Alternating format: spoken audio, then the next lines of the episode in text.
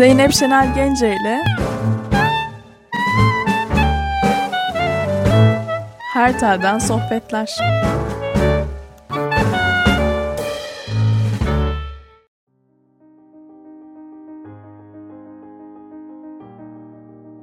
Merhaba, ben Zeynep Şener Gencer.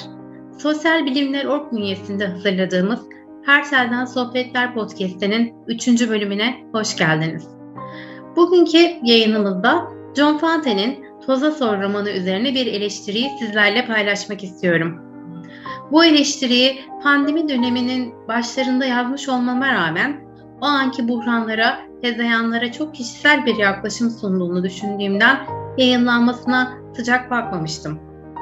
Ancak bugün bambaşka bir boyuttayız. Eski düşünceleri halatlarından azat edip havaya karıştırma, serbest kılma zamanı. Umarım keyif alırsınız.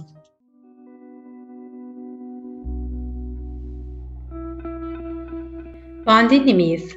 Evet. O zaman toza soralım. Nereden başlayacağını bilmektir. İpin ucunu yakalayıp derinliklere inebilmenizi sağlayan. Düşüncelerinize kil misali şekil verebildiğinizde varlık bulup kanatlanır, uzak diyarlara uçar ve artık imamın abdest suyu kıvamındaki nem bulutlu gecelerde ter olup musallat olmayı bırakırlar size. Bir yerlerde bir martı kervanının kanat çırpışı yankılanır. Yüzünüzü denize döner ve uçsuz bucaksız çöle düşlersiniz. Ya da bir sekay ormanının kokusunu. O an orta yerinde durup ışığına bulanamadığınız herhangi bir yeri. Ve yoktan var ettiğiniz şey artık beyin denilen etten bilgisayarın sinir uçlarında gezinen elektriksel bir iletim olmaktan öteye geçer. Elle tutulur, gözle görünür kılınır. İnsan olarak varlığımızı sorgulamaya başladığımız, gezegenimizin yüzyıllar süren ihanetimize karşılık verdiği küresel felaket günlerinde bir an için geçmişe dair küçük enstantaneleri hatırlayıp dünyanın eski halinde kalması için neler vermezdim diye düşünmediniz mi hiç? Bir bahar günü katıldığınız okul gezisinde grubu kaybetmemek için alelacele fotoğrafladığınız yeşil yaprakları, marshmallow sevginize yenik düşüp dünyanın öbür ucundaki bir şehrin devasa metrosunda kayboluşunuzu, hayatınızın en güzel yılını ve en önemlisi ilk aşkınızı hatırlayıp iç geçirmediniz mi hiç? Umut en kötü zamanlarda hep en iyi günler hatırlanarak yenilenir zaten. Sonra o kapı kapanır ve başka koridora ilerleme zamanı gelir.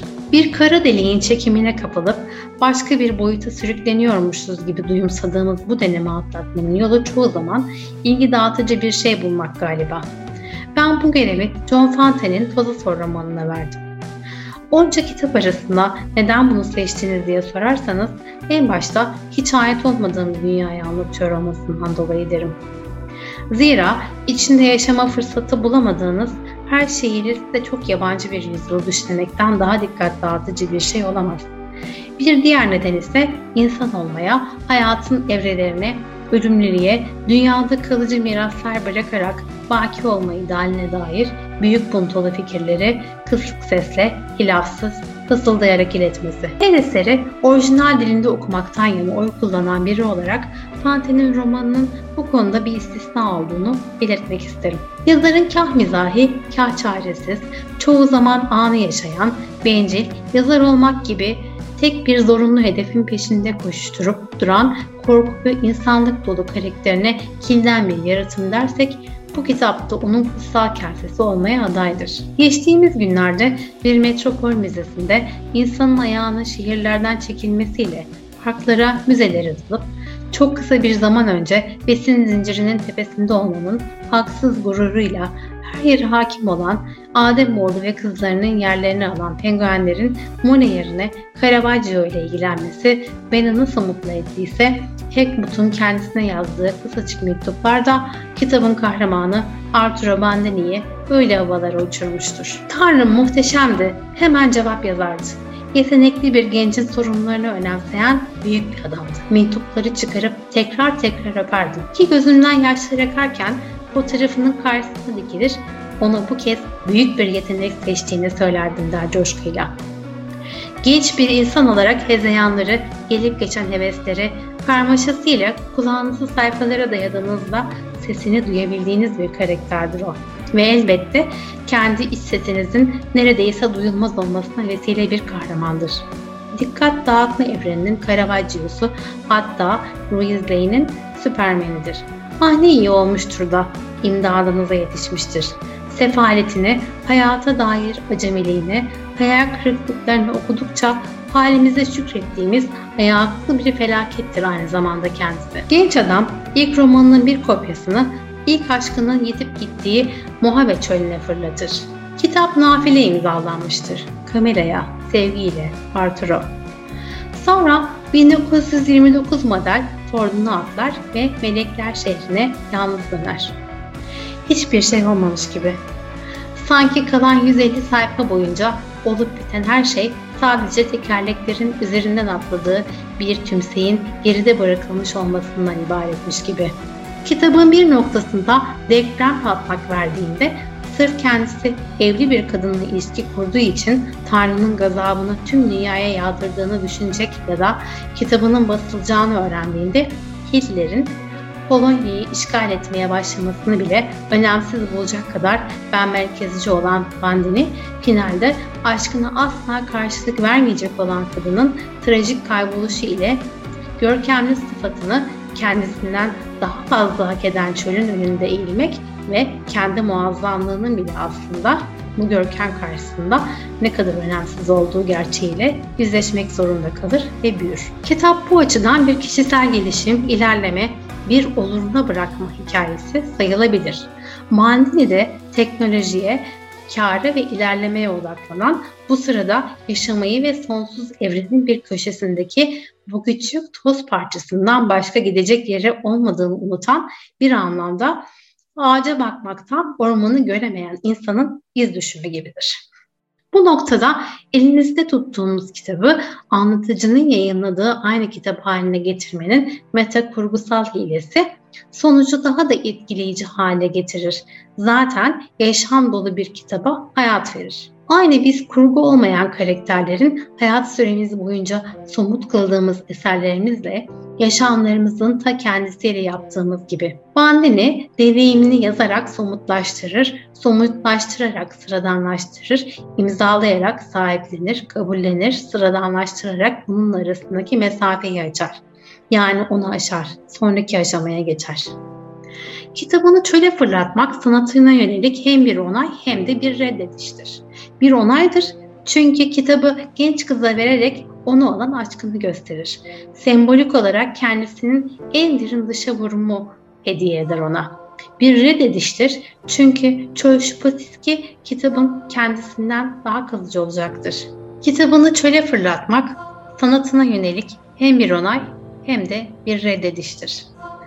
Bir onaydır çünkü kitabı genç kıza vererek onu olan aşkını gösterir.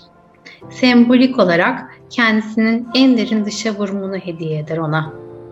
Bir reddediştir çünkü çöl şüphesiz ki kitabından ve kendisinden daha kalıcı olacaktır. Ölebilirdin diye düşünür kitabı atıf notunu yazmaya başlamadan önce. Ama çöl ölümünün sırrını ebediyen saklayacaktı. Senden sonra da var olacak. Hatıranı yıllanmış rüzgarlarla, sıcakla ve soğukla örtecekti.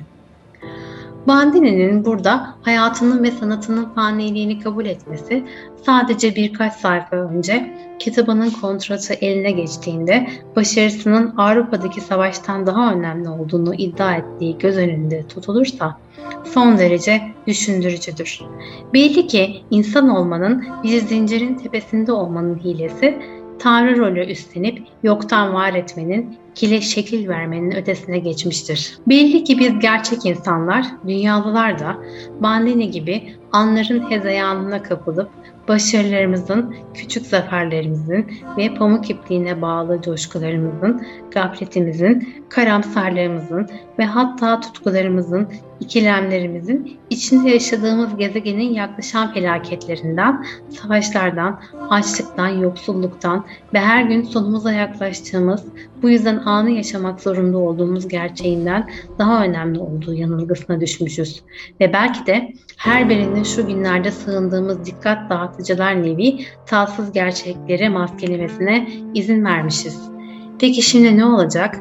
Gözlerinizi sayfaya dikin. Çünkü soruyorum, imzalı kitabı çöle fırlatıp yola devam mı edeceğiz? Yoksa Camilla gibi kaybolup bizden daha ebedi bir şeyin kanatları altında başka bir biçim alarak başka bir varlık mı sürdüreceğiz? Bandeni miyiz? Evet, o zaman toza soralım.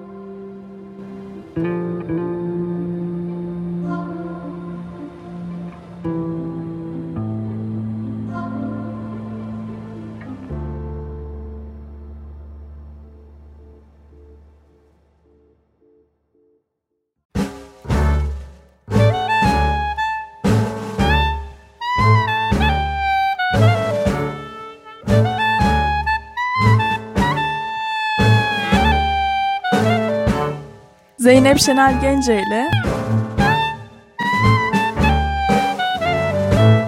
Her Telden Sohbetler